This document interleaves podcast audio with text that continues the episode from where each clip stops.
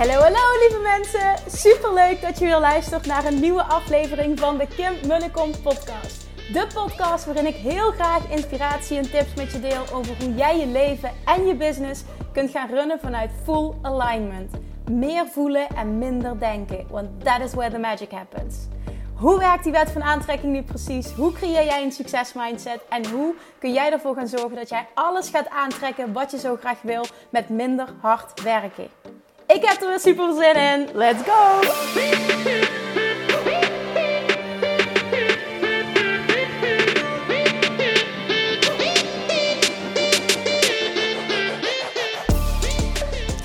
Hallo babes, welkom back. Een nieuwe aflevering van deze podcast. Dankjewel dat je er weer bent vandaag. Dankjewel dat je hebt gekozen om ook deze aflevering weer te luisteren. Dankjewel dat je mij in je oortje stopt en dat ik je mag inspireren. Ik weet het, daar komt ze weer met haar sentimentele gedoe en de dankbaarheid. Maar ik weet het echt. Dankjewel voor iedereen die luistert. Ik, uh, ik zag dat er de laatste tijd weer een aantal hele mooie reviews bij zijn gekomen op, uh, op iTunes. Jongens, blijf dat alsjeblieft doen. Op deze manier um, groeit de podcast en gaat hij hoger in de rankings, waardoor meer mensen hem ontdekken en dus meer mensen uh, ja, deze informatie bereikt. En daar ben ik super dankbaar voor, daar heb ik je hulp voor nodig. Dus mocht je iTunes hebben, ga alsjeblieft naar iTunes toe, zoek deze podcast op en uh, neem heel eventjes de moeite om een korte review achter te laten. Heb je nou geen iTunes, dan fix eventjes een uh, telefoon van je vriend of vriendin of papa, mama, whatever. Rest die even uit zijn Zeg je, nou, ik moet heel eventjes wat doen. En dan maak je mij heel erg blij mee. dus bij deze alvast dankjewel. En nog een keer dankjewel aan iedereen die al zo'n fantastische review heeft achtergelaten. Jongens, it means the world to me.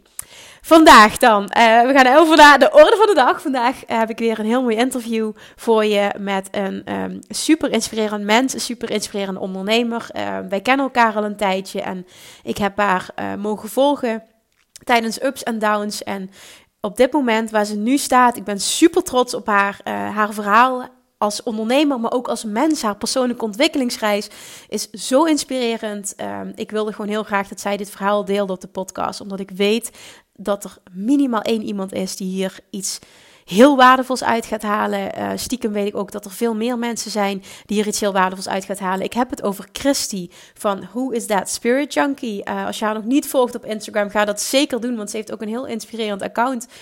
En um, ja, Christy gaat gewoon zelf helemaal vertellen wat ze doet. Ik kan je alvast verklappen dat zij um, ja, ook in een burn-out terecht is gekomen. En zij heeft zelfs ook recht gestudeerd. Haar, de verhalen zijn behoorlijk uh, similar. Dus ze gelijken heel erg op elkaar. Um, maar waar zij nu staat en, en hoe ze daar gekomen is in korte tijd, welke keuzes ze gemaakt heeft en wat er gebeurt met je op het moment dat je besluit om te luisteren naar dat stemmetje in je dat je leidt naar waar je naartoe moet, waar je naartoe wil. Degenen die deze podcast al langer luisteren, die weten precies wat ik bedoel. Die weten ook dat ik beter niet te veel kan lullen van tevoren, maar dat ik je gewoon lekker moet gaan laten luisteren.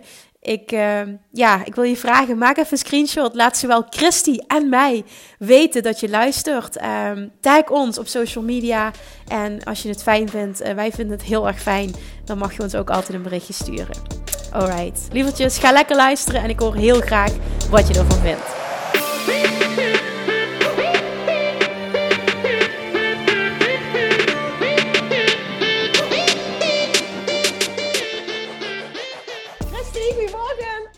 Goedemorgen. Goedemorgen. Dankjewel dat uh, jij vandaag de tijd wil nemen om uh, ja, gewoon lekker met mij in gesprek te gaan. Want ik wil het niet eens uh, de vragen beantwoorden, klinkt zo stoffig. Maar leuk dat, we, dat we met elkaar in gesprek gaan en hopelijk dat we iets kunnen brengen wat heel veel mensen inspireert. Ja, leuk. Ik heb er zin in. Ja. Nou, ik, normaal gesproken, en ik wil het nu anders doen, doe ik altijd een aantal vragen vooraf. Maar ik heb gewoon zin om met jou het gesprek aan te gaan. Je hebt heel veel te vertellen, wat voor heel veel mensen inspirerend is. Dus zou je willen beginnen met wie je bent, wat je doet, en dan vervolgens hoe jouw um, ondernemerspad eruit heeft gezien?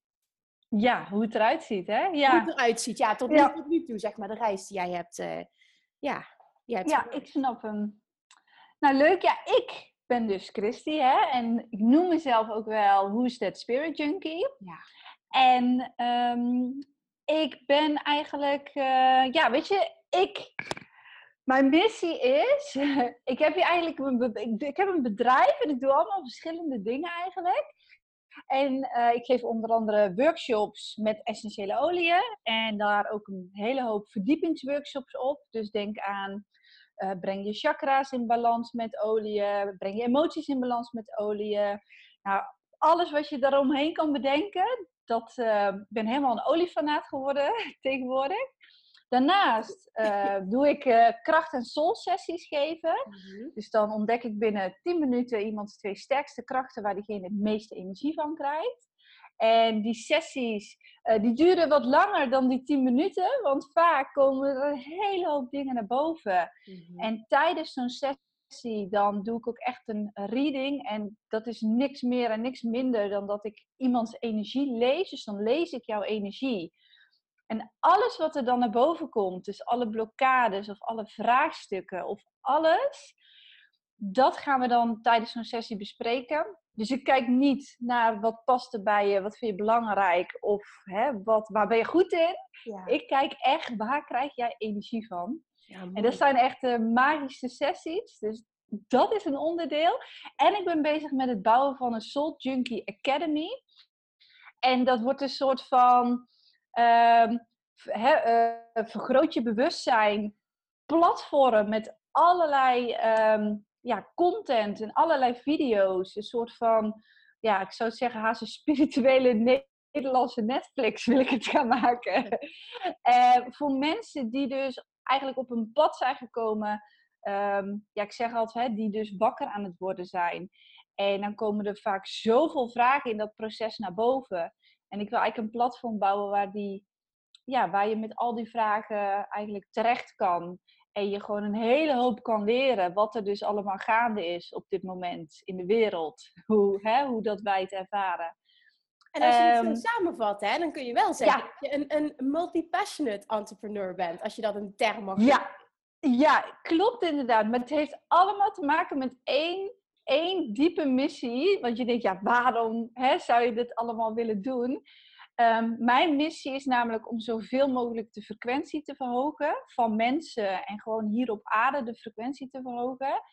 Um, en dan zeg ik, ja, waarom? Waarom zou je dat willen? Nou, ik geloof namelijk dat als die frequentie omhoog gaat, dat mensen meer kunnen connecten met wie dat ze daadwerkelijk zijn. Ze meer kunnen connecten met hun ware ik, met hun echte kern. En meer kunnen luisteren naar hè, het stukje soul um, die er is. En um, ja, dat is gewoon mijn missie. Dat, ik kan er niet eens uitleggen. Het voelt voor mij gewoon dat, dat moet ik doen. Dat ja, zit. Ik ga, ja, dit is gewoon, ja, oké. Ja, je voelt ook in alles dat jij er super veel energie van krijgt. Dat is zo belangrijk, hè? Het is heel mooi, dit. Ja, ja, dus dat is echt. Uh, ik Heb kan jij niet altijd geweten nu wat je nu allemaal vertelt? Nee, nee, ja, dit is een, niet. een reis geweest, hè? Ja, een hele lange reis ook natuurlijk. Van hè, compleet disgeconnect te zijn met mezelf. Um, Kun je ons meenemen heb... een beetje in, in, het, in het verleden waar je, waar je bent begonnen, hoe de situatie was een aantal jaren geleden? Zo, ja, dat kan zeker. Dat is echt voor mijn gevoel gewoon een, een hè, dat was echt een ander leven, letterlijk. Um, dan heb je het echt over jaren geleden. Ik denk dat het allemaal is begonnen met uh, bepaalde ervaringen die ik in mijn jeugd heb meegemaakt. Dat gaat natuurlijk al terug van naar je opvoeding. Hè? Hoe ben je opgevoed en met wat voor overtuigingen en wat voor gezinssituatie heb je gehad. Mijn ouders die, uh, die zijn gescheiden toen ik denk een jaar of twaalf was volgens mij. Goh, jij en, ook alweer. Ja, ook. Ja. en nou ja, goed. Weet je, ik ben altijd, ik ben in een heel klein dorpje uh, opgegroeid. En altijd blijven wonen in de buurt van Brabant. Ja. En um, daar gebeurde echt nooit iets, weet je wel. Dus het, dat mijn ouders gingen scheiden, dat was voor mij echt het grootste wat er ooit was gebeurd in mijn jeugd, zeg maar. En ik was altijd heel lieflijk en beschermd opge, opgevoed. Ja. En eigenlijk in diezelfde periode, toen op een gegeven moment, dan ga je dan, hè, gaat een beetje puberen, je komt dan op de middelbare school terecht. Op een gegeven moment toen ging ik een beetje foute vriendjes aantrekken. een soort van hè, uh, zwak daarvoor hebben. Dat, je, dat, dat, dat, vond ik dan spannend. En met één zo'n vriendje, daar heb ik best wel een tijdje ook een relatie mee gehad. En ja, nu achteraf gezien denk ik echt, nou ja, wat heb ik, wat, ja, hè, wat, wat, wat bezielde me toen, zeg maar. Ja, maar, dat was wel op dat moment bij jou hoe je in het leven stond.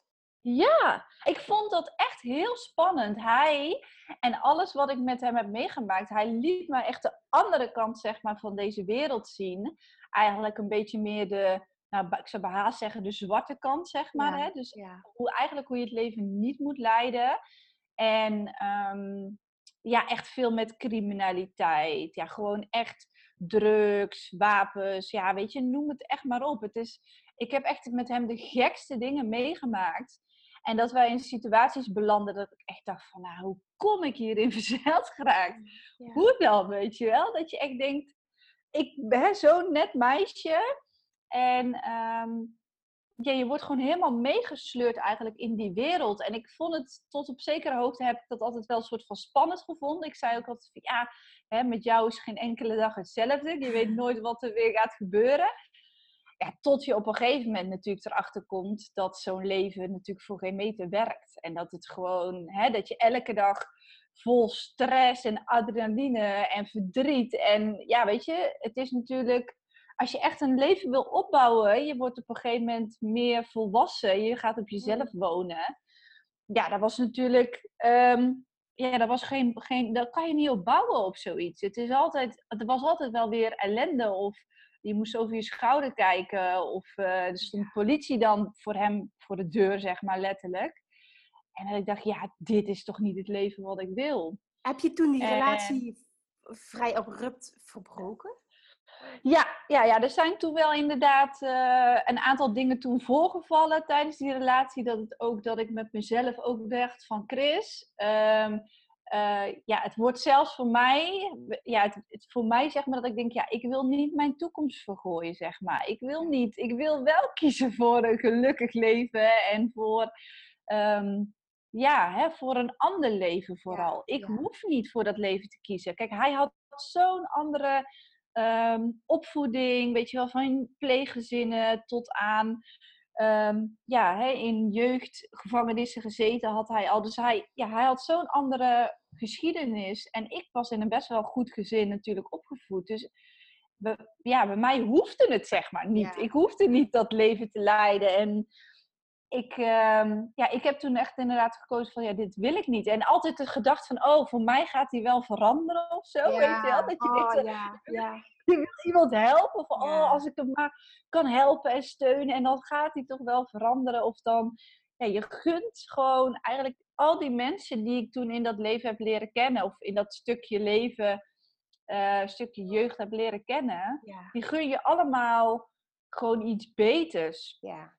En dat, dat voelde voor mij toen al dat ik dat wilde, wilde doen. Maar dat, ja, dat, is, dat is gewoon dweilen met de kraan open ja. natuurlijk. Dat is echt, daar kon ik natuurlijk niet En, en dan achteraf zie je ook dat je, eh, weet je, mensen, zo kijk ik er zelf tegenaan. Ja. nooit iemand willen veranderen sowieso werkt niet. Maar ik zie het als, ik heb het recht niet. Want wie ben ik om te, om te oordelen over die ander dat hij niet goed is als die is? Precies, ja. precies. En op een gegeven moment toen, um, dat was uiteindelijk ook denk ik de conclusie, dat we gewoon zoiets hadden van, ja weet je, jij, ja, jij wil meer voor dat leven kiezen en ik, weet je, ik, ik kies daar gewoon nu niet meer voor. Na jarenlang dat wel te hebben meegemaakt, um, ja, wilde ik daar gewoon niet meer voor kiezen. Ik denk dat je op een gegeven moment zo erg, wij groeiden zo erg ook uit elkaar. Ja, ja. Um, dat pas, paste gewoon niet meer. Ik studeerde op dat moment zelfs nog rechten zelfs. Dus ik oh, dacht, wow. nou, dat is natuurlijk helemaal uh, haaks op elkaar, zeg maar. Dus, um, nou ja, goed. En ja, weet je, die, die dingen die ik allemaal met hem heb meegemaakt. En daar zou ik echt een heel boek over kunnen schrijven. Kijk, doordat ik de andere kant heb gezien van alles, ehm, ja, weet ik zeg maar zo sterk dat ik dat leven niet meer wilde. Ik heb daar, ehm, ja, ik heb daar toen op een gegeven moment, na, nadat dat allemaal was afgewikkeld, heb ik wel echt met mezelf zo'n, dat was echt, ik weet nog wel, dat was een moment, toen zat ik in de woonkamer en ik zat op mijn bank. En ik kreeg een moment dat ik, ik liep gewoon bijna hè, tegen de muur omhoog, want je moet dat natuurlijk allemaal nog verwerken daarna. Hè? Dus ik heb ook best wel lang ehm, een stukje psychotherapie daar echt wel voor gevolgd. Om al die dingen te verwerken wat er allemaal was gebeurd. Maar toen op een gegeven moment toen dacht ik, oké, nu kies ik ervoor. Weet je, nu neem ik de verantwoordelijkheid terug. Ja. Want je moet, weet je, ik kan wel zeggen, oh, het was die ander. En maar ja, ik, doe, ik heb het ook allemaal zelf gedaan, hè? Ja, ja klopt. Mooi dat je dat zelf zegt. Voor, ja, ik heb zelf voor die relatie destijds gekozen. En ik heb zelf ook de keuze om het helemaal te veranderen.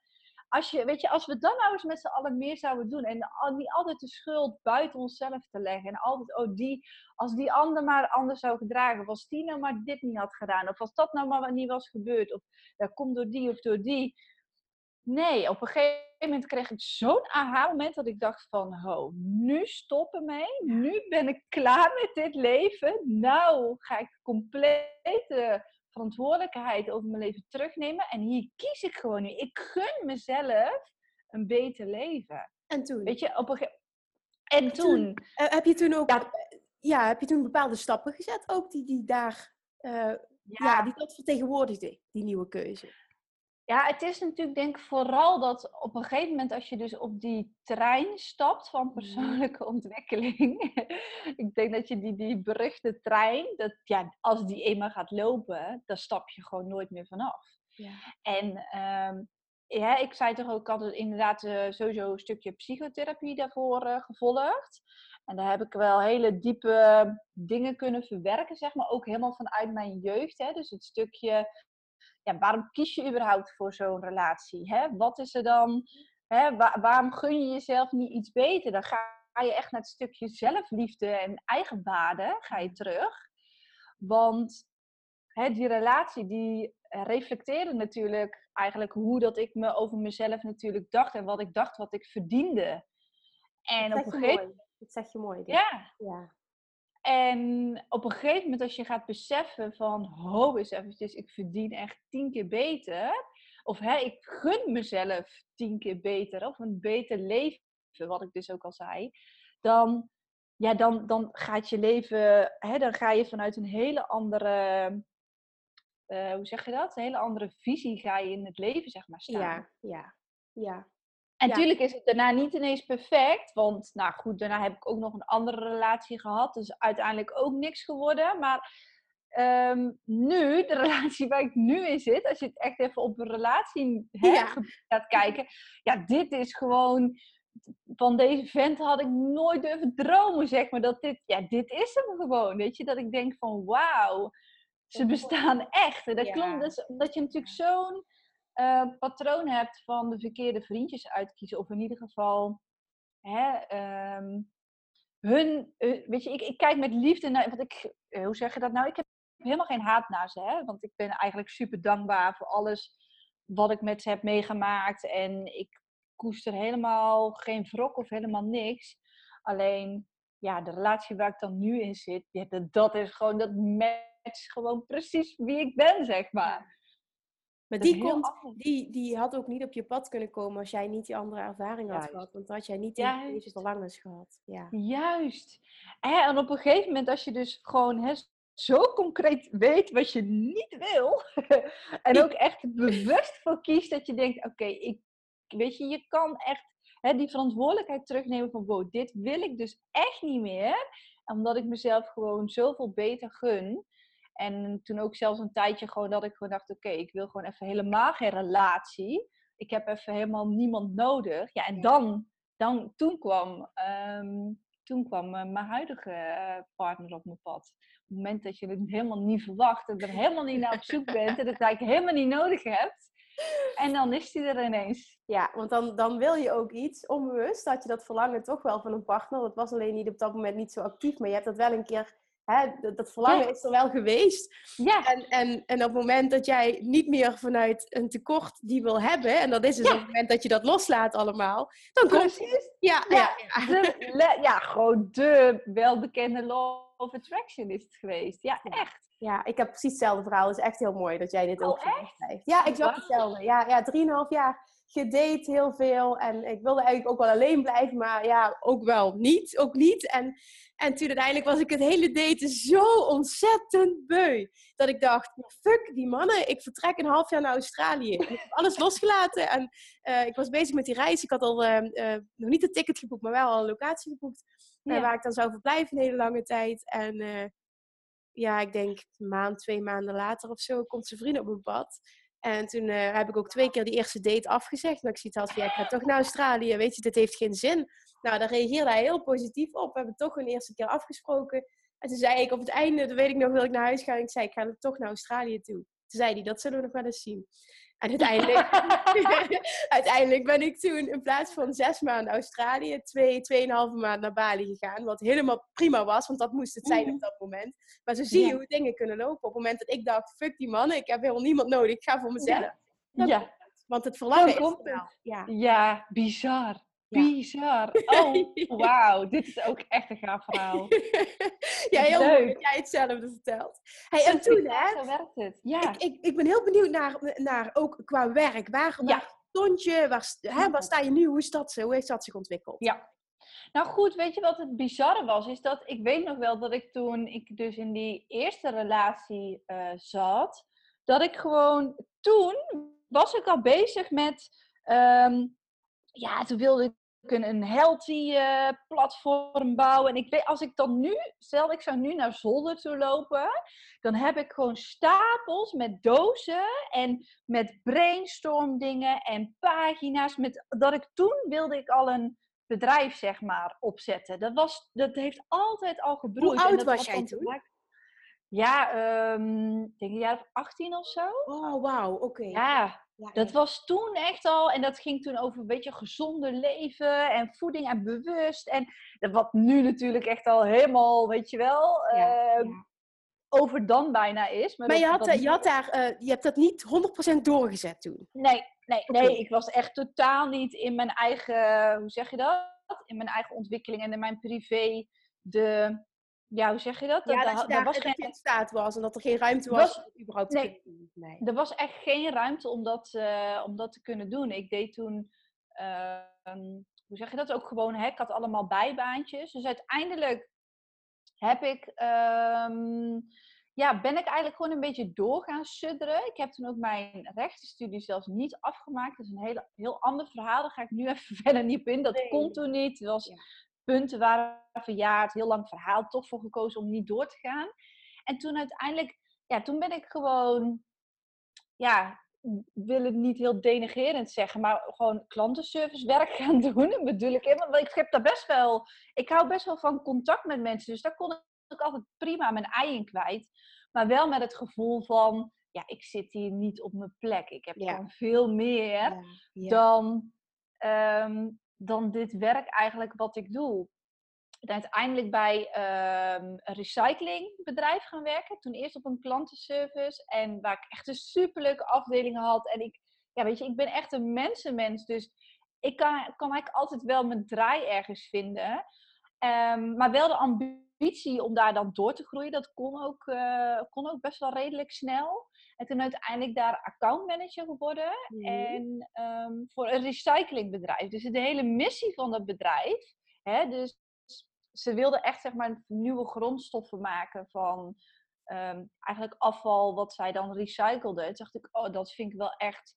Hè, als je kijkt naar de aarde en duurzaamheid, dacht ik, oh, dat vind ik wel echt een super mooie missie. En um, toen dus accountmanager uh, daar geworden. Hartstikke leuk. Alleen ja, die, die, dat broeden op de achtergrond. Inmiddels had ik uh, Instagram helemaal ontdekt. Hoe oud was je toen? nou, dit is echt uh, twee jaartjes geleden. Dus dit is echt. Uh, ja, maar, maar, betekent dat dat je dus. vanaf welk moment kreeg jij die baan? Um, bij Suez bedoel je? Ja. Um, dat is denk ik drie jaar geleden ongeveer. En in die tussentijd? In die tussentijd ja, heb ik allemaal verschillende baantjes uh, eigenlijk ah, gehad. Oké. Dus uh, denk aan horeca, denk aan um, energieleverancier. Uh, ik zit even te denken, joh. Dat heb ik allemaal gedaan. En, en drie jaar geleden kreeg je deze baan. Want hoe oud ben jij nu? Ik ben nu 30. Of 31, sorry. 30. Oké, en op welke leeftijd, want dat, dat heb jij nog niet verteld. Welke leeftijd ben jij moeder geworden? Um, God, even.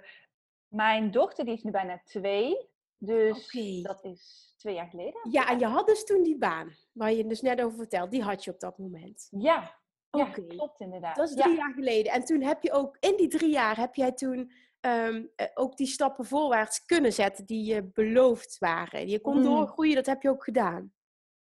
Nou, ehm, ik vind het wel mooi dat je dit nu zegt, want dit doet me echt denken aan het, wat was nou het kantelpunt? Kijk, het eerste kantelpunt was, oké, ik wil niet voor dit leven kiezen, toen in die relatie, en dat ik dus eigenlijk hè, voor een ander leven wilde gaan kiezen. Dus dat ik mezelf ging ontwikkelen en op die persoonlijke ontwikkelingstrein was gestapt. Ja, ja. Toen ontmoette ik dus hè, mijn partner op een gegeven moment, mijn huidige partner. En uh, was ik binnen drie maanden zwanger. Oh, wauw. Oké, okay, wat goed ja. dat je nog eventjes benoemd. Was dat, ja. mag ik dat vragen, was dat gepland? Of was nee, tuurlijk niet. Het was totaal niet gepland. En um, ik weet nog dat wij, hè, dat, dat ik dat moment en dat ik mijn vriendinnen belde van ik ben zwanger, wat moet ik hiermee? En ja, huilen paniek, en in paniek. Oh. Helemaal in paniek. En uh, ja, omdat we elkaar natuurlijk ook nog niet zo lang kenden. Ik denk, ja, wat ga, ja, wat, wat ga ik hiermee doen? Ik, het enige wat ik wel heel, heel diep van binnen voelde, is dat uh, no matter what eigenlijk, maar ik wilde het sowieso houden. Dus dat voelde ik meteen vanaf het moment dat ik de ik weet nog wel dat ik naar de stad toe ging en dat ik een zwangerschapstest kocht bij de kruidvat. En dat ik toen oh. snel een eetcafé inging. En dat ik op de wc daar ging en dat ik, dat, dat ik toen op die test keek, een paar minuten later, zwanger. 1 tot 2 weken of zo stond er dan, weet je wel, met zo'n... Uh, Wat maakte dat jij dacht dat je zwanger was? Nou, ik had behoorlijk last van mijn... Uh, Oké. ja, goed, van allerlei je tekenen. Je had tekenen. Ja, waren allemaal tekenen. En ik dacht van ja, het zal toch niet waar zijn. Ik was dus ook niet ongesteld geworden. En uh, toen ging ik googlen. En toen kwam ik eigenlijk bij elke, elk signaal kwam ik uit op hè, oh. zwanger, zwanger, zwanger. Ja. dus uh, toen op een gegeven moment ja, toen, nou, toen was het dus moment. En ik voelde vanaf dat moment dat ik dus die zwangerschapstest las, had ik, voelde ik eigenlijk een soort van die connectie eigenlijk gelijk met mijn dochter. Dat klinkt misschien heel diepzinnig, maar dat voelde ik echt. En toen dacht ik, ja, zij hoort bij mij of zo. En ik, ja, of zij, hij, ik wist nog niet eens op welk geslacht het had, maar ik denk, dit hoort bij mij. En no matter what, maar um, ik ga het houden. Dat voelde ik zo sterk diep van binnen. Um, terwijl natuurlijk heel de situatie er niet naar was. En um, ja, vooral met hem, mijn vriend die ik zo kort kende toen. Dus um, ja, wij hadden het, wij, ik ging natuurlijk het gesprek met hem aan. En hij kwam gelijk die avond naar mij toe. Van, ik moet je iets vertellen. En hij, ja, hij wist natuurlijk al meteen hoe laat het was. Want ja, waarom hè, moet je anders op stellen en sprong naar mij toe komen? Dus hij, hij voelde het ook wel aan zijn water. En ehm, ja, toen hebben we echt tot midden in de nacht gewoon gesprekken gehad. En ja, we hadden gewoon zoiets van, ja, weet je, het voelt nu zo goed, het samen zijn. En ja, anders hadden we, hadden we gezegd van, ja, over een jaar dat we het sowieso wilden. Ja. Hè, dat, dat je bent een jaar later en dan wil je het sowieso. En dan ga je nu zeggen van, oh, nou ja, het komt nu niet uit of zo. Terwijl ik denk, ja, we zijn ook geen 18 meer. We waren, hè, we waren toen uh, 28 of 29. Ja. Dus ja, wij hadden gewoon zoiets van, nou, we gaan er gewoon voor. Jullie wonen niet samen, hè? Nee. Nee, dus zijn we toen daarna wel gaan doen. dat we dachten, oh ja, zullen we maar eens gewoon samen gaan wonen dan? Dus we zijn toen best wel uh, abrupt uh, samen iets gaan zoeken en inderdaad uh, samen gaan wonen. maar dit gaat nog steeds goed, hè, die relatie? Dat is fantastisch. Ja, ja. ja dat is echt. Wij, wij zeggen dat ook af en toe wel eens tegen elkaar, dat we denken van, nou, het is echt bizar hoe dat het is gelopen, hè? Hoe hadden we dit oh. ooit drie jaar geleden kunnen zeggen? Dat hadden we echt nooit, um, nooit zo verwacht. En kijk, vaak heb je natuurlijk zo dat als je juist als je kinderen krijgt, ja, dat is e-, niet even weet je, het is niet zo van, oh, je redt de relatie even door kinderen te nemen. nee, juist niet, denk ik. Nee, oh. het, wordt, het is echt heel heftig om dat samen hè, uh, te doen. En zeker als ze nog heel klein zijn als babytje. Ja, je bent in één keer... Ik had het laatst nog met mijn vriend over. Het gaat, ik was toen nog een soort van hè, los meisje. En toen gingen we hè, gingen nog wel eens naar een festival toe, dit en dat. Naar een moeder geworden. En toen in één keer Hè, uh, of van, van een zwangere vrouw naar een moeder. En dan nu ben ik in één keer een onderneemster. Echt in, nou ja, twee, drie jaar tijd. Het is echt, het is echt bizar. Want als je dan teruggaat naar jouw baan, hè, je, op dat moment uh, je wordt aangenomen met, met, met, met, de, met de, eigenlijk de gedachte, ik ga groeien binnen dat bedrijf, ik heb mogelijkheden. Dat wordt je waarschijnlijk ook verteld op het moment dat je solliciteert. Ja. En toen, hoe, hoe liep dat? Ja, hoe liep dat? Um, toen werd ik dus op een gegeven moment zwanger. Hè? Dus dat ik uh, um, nog hè, uh, op de eerste afdeling zat. En toen werd ik dus zwanger.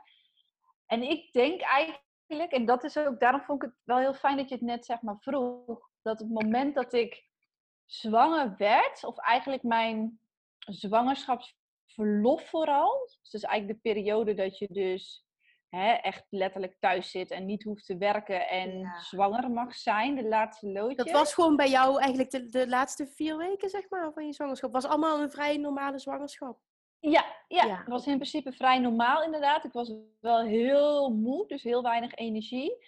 Maar op een gegeven moment, de laatste fase van mijn zwangerschap, toen dacht ik, nou ja, toen van, eigenlijk, ik kan het niet zo goed uitleggen, maar vanaf het moment dat zij in mijn buik zit, zij brengt, zo, zij brengt het allerbeste in mij naar boven. En dat kan ik niet uitleggen. Alsof dat sinds dat haar energie in mijn leven is, wil ik alles uit het leven maken. Terwijl daarvoor, hè, sinds dat zij er is, wil ik al mijn doelen nastreven. Wil ik echt mijn passie leven. Wil ik echt mijn diepste missie en gewoon...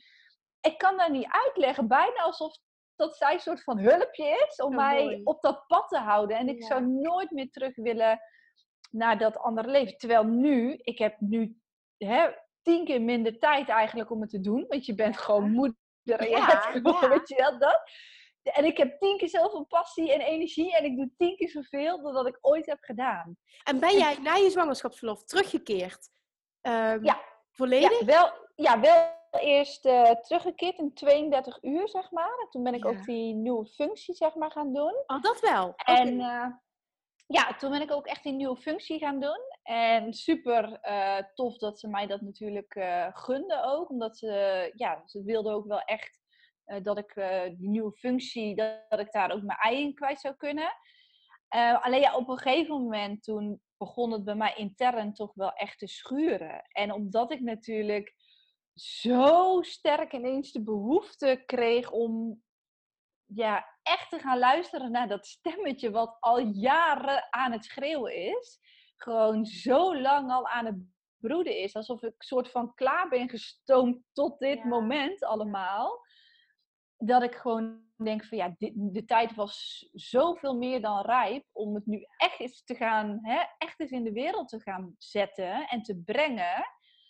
En ja, ik had natuurlijk ook Instagram ontdekt. En dat was eigenlijk vanaf het begin af aan een soort van mijn creatieve uitlaatklep. En al mijn hersenspinsels en mijn gedachten en mijn, hè, mijn uh, hartdingen, zeg maar. Dus alles wat ik voelde of wat ik ervaarde, dat schreef ik altijd maar op en dat deelde ik altijd heel vaak. Zonder ehm, verder daar iets uh, van terug te verwachten. Hè? Het was puur ja. om dat gewoon eruit te gooien. Ja, om dat stukje van mezelf, eigenlijk een soort van, hè, dat stukje, hoe ik mezelf dan heb genoemd met hoe, hoe is dat spirit junkie. Eigenlijk het stukje waar ik, hè, ik hou van het universum. Ik hou van uh, hè, de, planeten, van de sterren, hoe het universum werkt. Hoe gewoon echt die diepere laagjes van hey, je hoe je ziel werkt, wat er, ja, wat er allemaal gebeurt met je missie. En gewoon echt die, diepe dingen, zeg maar. En ja, de een zal het spiritueel vinden, maar ik vind het gewoon helemaal te gek.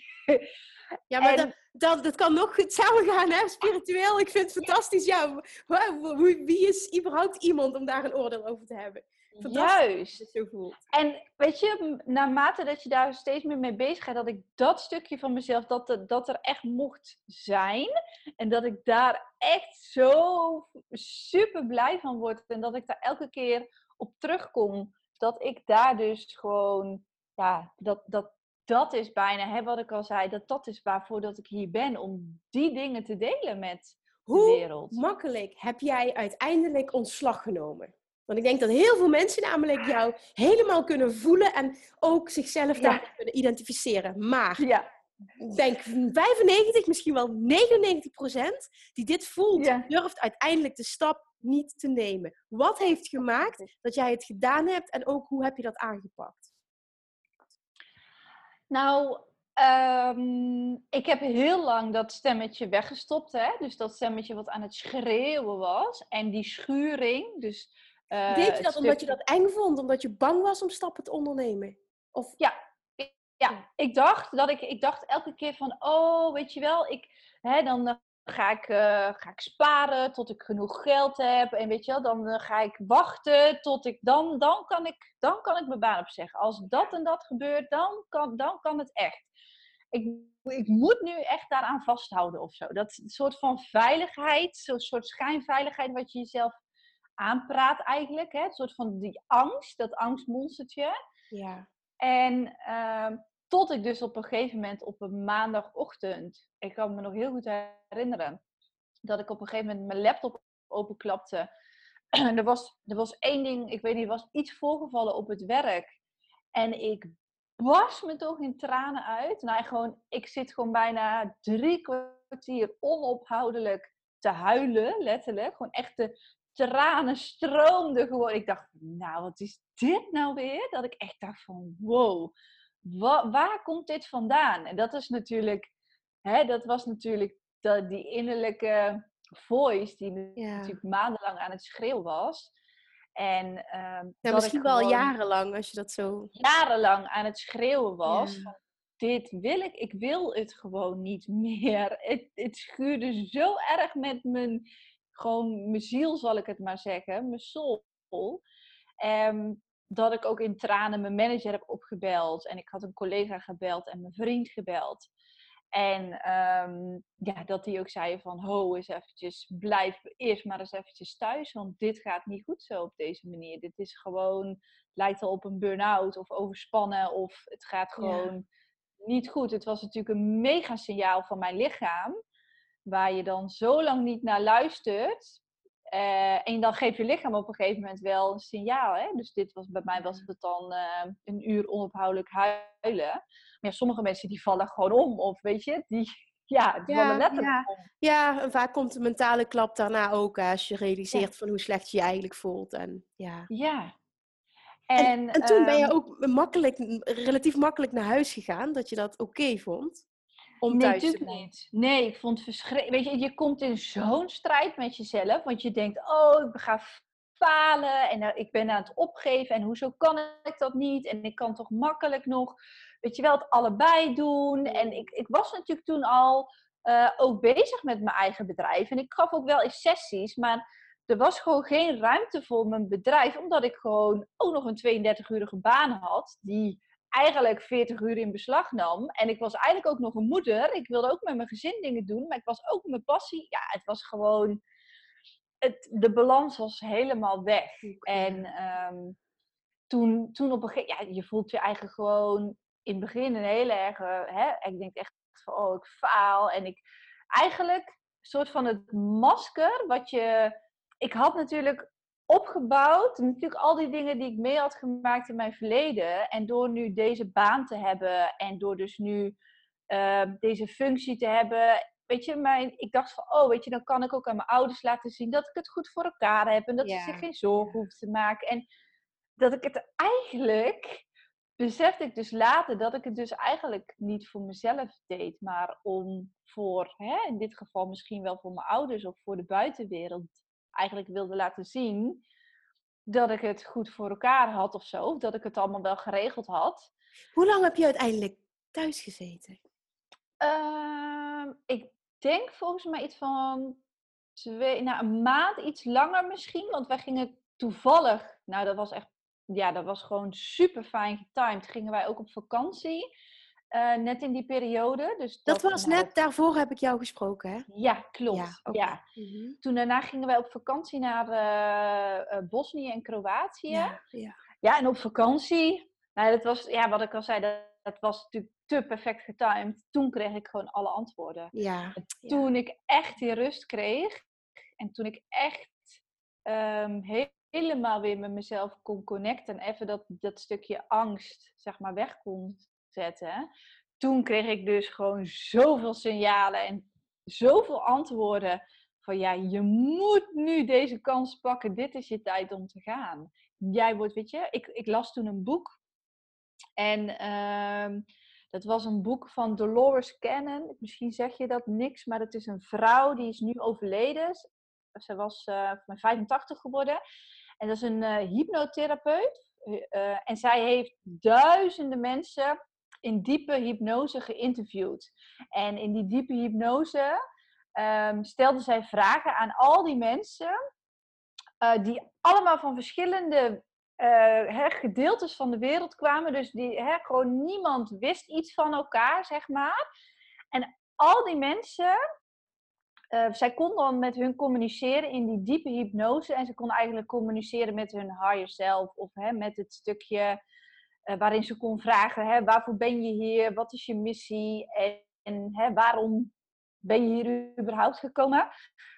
en al die mensen, na duizenden interviews van allerlei verschillende mensen, is het bizarre dat al die mensen dus eigenlijk op hetzelfde soort van uitkomen. Is dat ze dus hier op aarde zijn, omdat ze allemaal de shift hier op aarde willen meemaken. De shift in de frequentie, die dus de komende jaren uh, gaat plaatsvinden. Dus meer naar het hogere bewustzijn. En... Ja, ja, wat er natuurlijk sowieso de afgelopen tijd allemaal, hè, dus het, het stukje meer loskoppelen van ons ego en hè, meer, minder denken in zwart-wit of in goed-slecht of hè, je heel erg vasthouden aan het stukje identiteit wat we hebben geleerd door conditionering, door overtuigingen van de maatschappij, van je ouders, van je opvoeding. Dat stukje van jezelf hè, loslaten en echt meer gaan stappen in hè, wie dat we dus daadwerkelijk zijn hè, een oneindige ziel die gewoon, hè, die,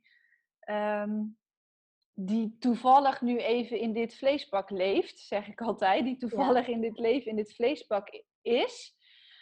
En toen ik dat boek las, dat, dat kwam zo erg bij mij binnen. Dat ik kreeg van het puntje van mijn tenen tot aan het, zeg, de kruin van mijn hoofd, kreeg ik overal kippenvel. Oh. En ja, ik kan er niet uitleggen. Ik kreeg overal kriebeltjes. En ik dacht, ja, dit, alsof je een soort van hele sterke energie voelde. En alsof het echt zo'n signaal was van, dit mag jij met de wereld gaan delen. Was het besluit eh, toen voor jou ook gemaakt? Was het toen dan? Ja, dat was voor mij. En ik weet nog, ik zat in het vliegtuig naar huis. En ik weet nog van, dit, dit is het moment dat het gewoon, uh, dat mijn leven gaat veranderen. En dit is wat ik moet gaan delen vanuit... En, en toen, wat, wat heb je toen gedaan? wow, wat heb ik toen gedaan? Ja, ik bedoel meer, want dan heb je een keuze gemaakt, hè? Want dan, ja, dan dat is het. Ja. dat is het. Weet je, meer is het eigenlijk niet. Het is, weet je, het is, je gaat dan, omdat je dan ineens in zo'n andere ik zeg het gewoon, in zo'n andere frequentie zit en je 100% ja hebt gezegd tegen wat je echt wil en wat je echt hebt te delen met deze wereld.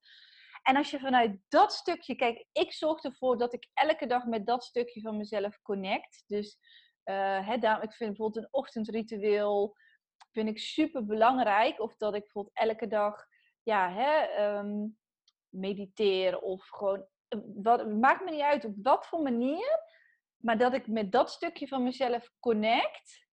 Hè, wat ik hier dus echt moet doen en waar ik echt blij van word. En ja, dan stroomt het gewoon. Sindsdien stroomt het. Heb dan je op je werk gezegd, jongens, doedelidoki, ik kom niet meer terug. Ja. Ik voor mezelf. Ja, ik weet nog dat ik een gesprek had toen met mijn manager. En die zei, ja, hè, heb je erover nagedacht? Ik zo, ja, ik heb besloten, ik hou van het universum. En ik ben hè, ik hou van spirituele dingen delen. En ik hou van de planeten. En ik hou van bezig zijn met bewustzijn. En uh, daar word ik gewoon super blij van. En ik denk niet dat daar een baas voor bestaat. Of dat ik daar een baas voor Heb je dit gezegd? Letterlijk zo? Oh, en hij zegt, ja, ja, er bestaat natuurlijk ook geen baas voor. Er is gewoon, er, kan niet, er is geen functie daarin, weet je. Dat moet je oh, zelf. En ik weet ook dat hij zei, hij zei, ja, ik wist al lang dat je deze keuze ging maken. Hij zegt, dat wist ik al. Oh, wow. Ik heb toen namelijk ooit een, uh, wat ik bijvoorbeeld met twee kracht deed, dus je krachten ontdekken. Dat heb ik toen een keer gedaan voor de hele salesafdeling tijdens een uh, teamuitje. Oh, zij wisten wat, jij, deed. Ze wisten dat ik dat deed. En hij zei nog van ja, toen, hè, toen ik jou toen bezig zag en hoe jij toen straalde, toen was blijkbaar ook een collega naar hem toe gelopen en die zei van oh, je moet Christy in de gaten houden, want dit, hè, hoe ze nu straalt, daar heb ik nog nooit eerder oh. bij haar gezien. En hij zei, ja, ik wist al lang dat je dit ging kiezen. Alleen je was er zelf nog niet achter. Oh, is dit mooi? Maar heb je ook dan de angst van het financiële of onzeker? Hoe, deal, hoe heb je daarmee gedeeld? Was dat geen issue meer? Hoe kun je ons daarin meenemen nog? Ja, ik denk dat het dan, ehm, ja, dat je, dat, dat je gewoon in het stukje vertrouwen of zo daarin gaat zitten. Ja, dat heb je zo ervaren dus. Het komt wel ja, ja, dat heb ik echt inderdaad zo ervaren. En wat ik dus ook zei, toen ehm, op een gegeven moment, het is hetzelfde als met die, hè, wat ik zei, met dat ik dus ineens een oliefanaat ben geworden. Dat, dat is net als de olie, die zijn al, die waren al twintig keer op mijn pad gekomen. En als, hè, weet je, het staat gewoon letterlijk recht voor je neus en het gewoon niet zien staan. Ja. En dat je na de 21ste keer zegt van, oké, misschien, en dat ik er zelfs over ging dromen, dat het in mijn dromen terugkwam, dat ik er iets mee moest. En ik dacht, oké, ik ga er maar naar luisteren. En sinds dat ik daar ook mee bezig ben, ja, het, het was gewoon het puzzelstukje wat gewoon het hele bedrijf nu compleet maakt. Het, weet je, het klopt gewoon. Die hebben zo'n hoge frequentie. En het klopt gewoon. Het floot gewoon. Maar is het niet, dus als je dan terugkijkt, dat het gewoon wat jij zegt en waar, waar veel wannabe ondernemers tegenaan lopen, is het stukje um, angst sterker voelen dan het stukje vertrouwen. En op het moment dat je kiest voor het vertrouwen, dat ook alles in dan... je voordeel zich gaat ontvouwen. Want dit heeft natuurlijk letterlijk te maken met wat jij ook elke dag teach natuurlijk. Die law of attraction. Kijk, het gaat erom in welke vibe zit jij in de angst vibe, hè, in het niet vertrouwen vibe. En zie je, weet je, dan is dat ook letterlijk wat jij natuurlijk aantrekt. Je bent gewoon een magneet. Dat, En dat is wat je ervaart. Kijk, als jij heel de tijd in het stukje angst of het hè, en dat dat is natuurlijk, je, je, je weet je, we weten nog niet voor de helft hoe fucking veel power we hebben in onszelf. We letterlijk onze eigen realiteit kunnen creëren. We, dat, we worden zo onderdrukt in deze maatschappij dat we zo worden gedisconnect met dat stukje van onszelf. En we hebben zoveel power dat we er eigenlijk stiekem zo bang ook voor zijn. Want dan moeten we natuurlijk ook ineens complete verantwoordelijkheid nemen voor alles hè, wat we doen en meemaken. en dat we dus zoveel kunnen creëren, dat is gewoon bijna eng. Maar het is ook aan de andere kant zo fucking vet. Ja, dat is het. Weet je, en dat, is, dat zie jij misschien ook zo. Maar kijk, op het moment dat je die keuze maakt van ik, kies voor dit en ik ga mijn hart volgen, dan is het ook nog eens zo. Wat is het ergste dat je kan gebeuren? Stel, het had iets anders uitgepakt of op een ander nou. tempo. En je had uh, financieel een probleem gehad. Had je toch alsnog kunnen kijken, nou. kan ik niet voor een aantal uurtjes misschien toch een baan nou. vinden. En op het moment dat je dat vertrouwen hebt, komt die baan ook wel op je pad. En heel veel mensen zeggen tegen mij, als ik het verhaal vertel, wat knap. En ik heb dat nooit ervaren als wat knap. En dat komt als je zegt wat knap, denk je ook vanuit een tekort. En als je zegt van, oh ja, weet je, voor mij is het gewoon altijd natuurlijk geweest. En ik had altijd zoiets van, ja, dit voelt gewoon heel sterk. Waarom zou het niet lukken? In plaats van, waarom zou het wel lukken? Ja. En het ergste is, oké, dan zoek ik toch weer een andere baan. Ja. What's the big deal? Precies wat jij... Nou, ik ben blij dat je dit stukje ook nog even aankaart. Want het is inderdaad ook echt zo dat... Ik zei ook tegen mijn vriend, ik zei, wat is het ergste wat er kan gebeuren? Wat nou echt letterlijk, wat is nou het echt het aller, allerergste wat er kan gebeuren? Oké, dat ik over een paar maanden een andere baan moet zoeken. Ja. Een, hè, een, Nou, oh my god. Toen dacht ik, oh, dat is, dat is nou waar ik zo bang voor ben. Toen dacht ik, nou, ja. Dat, is niet, dat vind ik niet eens erg bewijs van. Weet je, dan denk ik, ja, dat is, we maken het onszelf zo... Weet je, in Nederland sowieso, er gebeurt helemaal niks met ons, weet je. We kunnen nooit... Nee, ook dat, ook dat, ook dat. Het is mooi dat je dat zegt. Ja, dit. Ja. Dit is zo inspirerend, Christy, voor jou. Want ik heb je natuurlijk ook nog net voor vakantie meegemaakt. We hebben een gesprek gehad. En als ik jou nu zie eigenlijk floreren, opbloeien, gewoon helemaal je ding doen. En vanuit volle vertrouwen, vanuit het mega hoge energie. Je bent super ja, je high vibe. En dat komt gewoon omdat je gewoon happy bent met alles wat je doet. En daar komt het ook. En dit is zo'n voorbeeld van hoe het kan zijn als je dus voor vertrouwen kiest in plaats van angst. En het kan echt heel simpel zijn. En jij vertelt het nu ook zo. Het kan één keuze zijn die je hele leven verandert. Ja, en dat het echt de beste keuze ever is die ik gewoon heb gemaakt. En dat is gewoon, ja, Weet je, en dat is ook wat, hè, als je kijkt over nu. En ik zei ook tegen mijn vriend, wat is het ergste wat er kan gebeuren? En toen dacht ik ook van, nou, mijn god, met wat ik allemaal heb meegemaakt in het verleden. Ja. Nou, er kan echt niks meer. Weet je, er kan, op een gegeven moment dan denk je echt van, nou, er zijn echt veel ergere dingen in de wereld dan dat je een nieuwe baan over een maand zou moeten zoeken of twee maanden. Even serieus, jongens. Dat is echt ja, ik hoop dat heel veel mensen dit horen en die in een soortgelijke situatie zitten, dat er een sterk verlangen is van, oh, ik, heb, ik wil zo graag voor mezelf beginnen en ik weet al helemaal wat, maar ik vind het eng. En ik weet dat mensen het eng vinden omdat ze die, die zekerheid dan niet hebben. Plus ze vinden het vaak en, eng omdat ze niet uh, een, een, manual hebben, een handboek van dit is stap 1, dit is stap 2. En ik, ik geloof ook heel erg in just go with the flow en neem een stap en het pad ontvouwt zich vanzelf. Uh, op het moment dat je een stap durft te nemen. En natuurlijk is er zoiets als een coach in de armen nemen als je vindt dat je dat nodig hebt. Maar je komt zo ver als je voor vertrouwen kiest en gewoon eens een, iets gaat doen. Ik bedoel, ik heb de eerste zes jaar het zonder coach gedaan. Ik heb, het, ik heb een heel succesvol bedrijf kunnen opbouwen. Dus het is ook Ja, jij bent ook zo vet bezig. Ja, echt even serieus. Maar dat, dat is het ook gewoon. Het is gewoon ook echt, gewoon echt luisteren naar die schreeuwende stem die, weet je, die weet dat je gewoon zoveel meer te bieden hebt en dat je zoveel meer kan. Maar ook vertrouwen dat, dat eigenlijk er niet voor niks is. Juist. En eigenlijk dat het bijna schandalig is dat je dit niet aan de wereld laat zien. Want we hebben zoveel mooie dingen te delen. En dat het echt eeuwig zonde is. Gewoon, voor de, gewoon letterlijk voor de, hè, voor de mensen die dat stukje van jou missen. Die zoveel te bieden heeft. Weet je, dat, dat, nou, dat, dat, dat is, het is eigenlijk bijna egoïstisch om het voor jezelf te houden. Dat is gewoon zo. En de vraag is ook wanneer, wanneer lukt het niet? Ook daar kun je verschillend naar kijken. Want op het moment dat jij start en je, je begint met één iemand helpen en twee. En vaak willen we meteen beginnen en meteen het resultaat zien. Een succesvol bedrijf. Want we kijken naar mensen die al jaren bezig zijn. Als je nou jezelf iets toestaat om gewoon die stap te zetten. Daar fucking trots op bent. Dat je dat alleen al doet.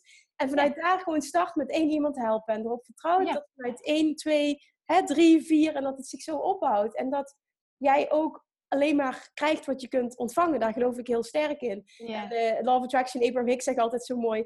Zegt ze, je wil helemaal niet het, het, het, het, voedsel eten nu in één keer. Wat je je hele leven zou kunnen eten. Je wil het niet in één allemaal op je bord hebben. Nee, je wil ontvangen op dat moment wat je, waar je zin in hebt. En dan de volgende stap en de volgende stap. En als je dan zo naar kan kijken en zo in het leven kan staan dan kun je vandaag zien, ik ben al gegroeid ten opzichte van gisteren. En, en, als je zo stapjes kan zetten, dan, dan kom je nooit meer in een tekort en kan ook alleen maar mooie dingen op je pad komen, omdat je vanuit mm. vertrouwen en vanuit overvloed leeft. En het kan zo simpel zijn. Het kan echt zo simpel zijn. Maar het is ook echt zo simpel. En dat is gewoon ja, weet je, dat is gewoon die ene beslissing eigenlijk waar je volledig ja tegen zegt. Dat is het. Ik vind het heel mooi dat jij dat zo omschrijft, ook op vakantie. En Tony Robbins die teacht altijd, en ik weet dat heel veel mensen daar moeite mee hebben. Change happens in an instant, zegt hij altijd. En daarmee bedoelt hij, op het moment dat jij zegt, en nu is het klaar, mhm. dan is het ook klaar. Op het moment dat je dan eh, in, in je hoofd een keuze hebt gemaakt, je hebt besloten dat het, dat het gewoon niet meer anders gaat. Het is met mensen die willen afvallen, die een relatie verbreken die ze niet meer dient, uh, voor zichzelf willen beginnen. Het is een besluit. En ja. vervolgens een eerste stap zetten. En dat. Maar weet je, weet je wat het ook het mooie er wel van is? Kijk, het is ook zo dat het, ons, het pad ontvouwt zich zoals het hoort te zijn. Kijk, bij mij, heel vaak is het zo dat wij op het moment als er zoveel pijn is gecreëerd, hè, dus dan is er zoveel pijn, en op een gegeven moment dan bas je, nou, hè, mensen vallen letterlijk in bosjes om tegenwoordig. Mm, mm. Die momenten, dat is eigenlijk het mooiste wat je kan overkomen, want vanaf het moment dat dus je letterlijk barst, dan is het moment dat er vaak hè, is van, oh, dit is het moment van verandering. En soms duurt het even om daar te komen, of soms hoef je er niet per se te komen en kan je zelf al voordat je letterlijk omvalt, kan je al dat besluit nemen. Maar vaak is het wel zo dat. Um, dat er misschien zijn er inderdaad ja, misschien zijn, is er iemand die me, hè, naar aanleiding van deze podcast zegt van en nu ben ik, dat, zou, dat is natuurlijk fantastisch. Dat en dat ik ook nog mensen wil meegeven, ik denk dat jij dat ook zo ziet, want ik hoorde dat jij vrij kort in een burn-out hebt gezeten. Die voor mij die duurde eigenlijk ook maar een maand. Dat heel veel mensen zich aanpraten, ja, maar het duurt nog heel lang voor ik hersteld ben. Omdat bijvoorbeeld een arts dat roept of omdat ze denken, ja, ik heb natuurlijk zoveel jaren opgebouwd, nu duurt het ook heel lang voordat ik weer mezelf ben. En dat is iets waar ik in geloof. Daardoor hou je jezelf in die, die chronische staat van, van, van niet welzijn. Dus in die burn-out. En je kan jezelf eruit halen door daar heel anders tegenaan te gaan kijken. Ja, en ook veel sneller dan dat je denkt. Want jij hebt ook gezegd, ik, heb, ik zat vast, ik heb helemaal in zak en as. En ik ga op vakantie, de downloads komen en ik onderneem actie. Nou, bij mij is het precies hetzelfde gegaan. Ja, maar dat doe je wel? Dat doe je wel. Ja. maar het is echt wat jij ook zegt. Kijk, um, hè, als we dus, dan heb ik het weer over de power die je dus zelf hebt. Hè, dus in plaats van hè, wat jij zegt, artsen te geloven of allemaal externe dingen te geloven, of overtuigingen van jezelf te geloven, het stukje mind waar we in vastzitten, in plaats van als we intappen in dat stukje wat veel krachtiger is dan al die dingen die ik net noemde. Dan hè, en het zelfhelend vermogen en vanuit hè, je soul luisteren. Nou, dat is zo'n andere, dat is zo'n krachtige energie, dan blaas je alle overtuigingen en externe dingen mee weg. Dus een, een arts die zegt, ja, je moet een half jaar thuis gaan zitten. Nou, ik vind het schandalig dat ze het, dat ze het zeggen. Dat, dat, dat mag niet Ja, I know, I know, I know. Als we eens wisten wat we allemaal zelf kunnen met onze... Hè, als we nou eens gaan zeggen van... Wow, hè, jij, uh, hè, als je nou zegt... Oh, je, over een maand, dan ben je weer beter. Als we dat nou eens... Want je kan zelf... Kan je dat gewoon helemaal hè, het zelf vermogen, dat ja. kan je zelf beïnvloeden. Dat is bizar. Oh, Christy, ik wil jou echt zo enorm bedanken voor jouw inspirerende verhaal. Ja. Dank je wel dat je dit deelt en dat je zo'n mooie reis hebt, hebt gemaakt. En, en dat je nu zo achteraf kunt terugkijken en dat je ook vertelt, alles heeft me, dient me. En, en, en ik kan nu mm. dat met de wereld delen. Ik ben blij met, met alles wat ik heb ervaren. En dank je wel. Dit is zo ontzettend mooi. En dat, er moeten gewoon veel meer voorbeelden ook naar voren treden. En, en mensen, hè, op het moment dat jij leeft wat je wilt doen, inspireer je automatisch anderen om dat te gaan doen. Ja. Hè, los van alle mooie dingen die je, die je nog eens doet met je bedrijf. Want eigenlijk doe jij dit ook gewoon, hè? want daarmee help je mensen ook. Dus echt ja, precies. Echt rimpel-effect wat je creëert. Het enige wat je hoeft te doen, zeg ik altijd, is jezelf constant in die hoge vibe zetten. En dan besmet je gewoon iedereen om je heen. En dat is het enige wat je hoeft te doen. Want jij... gaat het processen gaan wel lopen. Heb jij nog iets, hè, als iemand nu luistert, is er nog iets als, als laatste woorden wat je, wat je iemand zou willen meegeven die nu luistert? Ja, goed, hè, wat ik dus zeg met die hoge frequentie, of hè, jezelf in een hoge vibe zetten. Als je echt zegt van, wow, ik ben gewoon, ik ben echt constant op zoek naar dat stukje van mezelf en ik wil naar mijn soul luisteren en ik voel dat het eruit wil en ik voel die blokkades. Weet je, ik adviseer je, ga gewoon googlen, YouTube, het maakt me niet uit. Ja. Maar er zijn zoveel manieren om jezelf in een hogere frequentie te kunnen zetten, waarin hè, die blokkades kunnen veranderen en waarin dat stemmetje beter door kan komen en je meer kan connecten met dat stukje. Hè, wat jij ook automatisch al van jezelf doet en bent. Jij bent gewoon hè, ook een en al hoge vibe. Maar dat je dat, je kan jezelf daar echt als je, dat, als je elke dag met jezelf gewoon besluit, in plaats van dat je zegt, ik ga op zoek naar mijn missie of ik ga nu hè, dat bedrijf starten, wat allemaal heel groot lijkt. Als je gewoon het enige wat je doet op een dag, als je ochtends wakker wordt zegt, ik zorg dat ik vandaag in een hoge vibe blijf, of ik zet mezelf vandaag in een hoge vibe door allerlei verschillende manieren. Als dat nou het enige is wat je doet, Ja, dan, dat is echt mijn gouden tip gewoon. Ga je heel, dat vind ik heel mooi dat je dat zegt, want dat zeg ik ook heel vaak. En mensen zeggen, ja, hoe doe ik dat? En dat kun je op heel verschillende manieren doen. Ja. mijn, tenminste hoe ik het zie, ik, ik maak al eens keuzes waar je blij van wordt op een dag. Ja. Ga nou eens gewoon voelen van wat wil ik. En daar, daar gewoon stappen zetten. Het hoeven geen grote stappen te zijn. Hè? Dat kan ook zoiets zijn van ik heb nu zin om in de zon te gaan zitten. Weet je, zo die kleine dingen. Dat, dat maakt al enorm veel verschil uit. Oh, Christy, dankjewel. Dankjewel. Graag gedaan. Dus mij zijn gedaan. en het lullen samen. Oh my dus ja echt hè. Het is oneindig. Oh, love it. Dankjewel. Ik ga... Jij bedankt. Ja, dankjewel voor je tijd. Dankjewel voor je energie en voor je mega inspirerende verhaal. Jij ook. Super bedankt voor dit super gave interview. Dankjewel. Nou, lieve luisteraars, we hopen dat jullie er iets aan hebben gehad. En als er maar één iemand is die nu denkt van, oh wat inspirerend, ik ga een stap zetten. Laat alsjeblieft Christy en mij dat weten. Ja, we willen het weten. Sharing. Dankjewel voor het luisteren en tot de volgende keer. Doei doei. Doeg. Lievertjes, dankjewel weer voor het luisteren. Nou, mocht je deze aflevering interessant hebben gevonden, dan alsjeblieft maak even een screenshot en tag me op Instagram. Of in je stories, of gewoon in je feed. Daarmee inspireer je anderen en ik vind het zo ontzettend leuk om te zien wie er luistert. En nog één dingetje. Voor alle gratis content die ik aanbied, zou je alsjeblieft één dingetje terug willen doen. En dat is: ga naar iTunes, zoek de podcast op, scroll even naar beneden en laat een korte review achter. Hoeveel meer reviews namelijk, hoeveel beter de podcast gevonden wordt in iTunes en hoeveel meer mensen ik kan bereiken met mijn boodschap. Super, super dankjewel alvast en tot de volgende keer!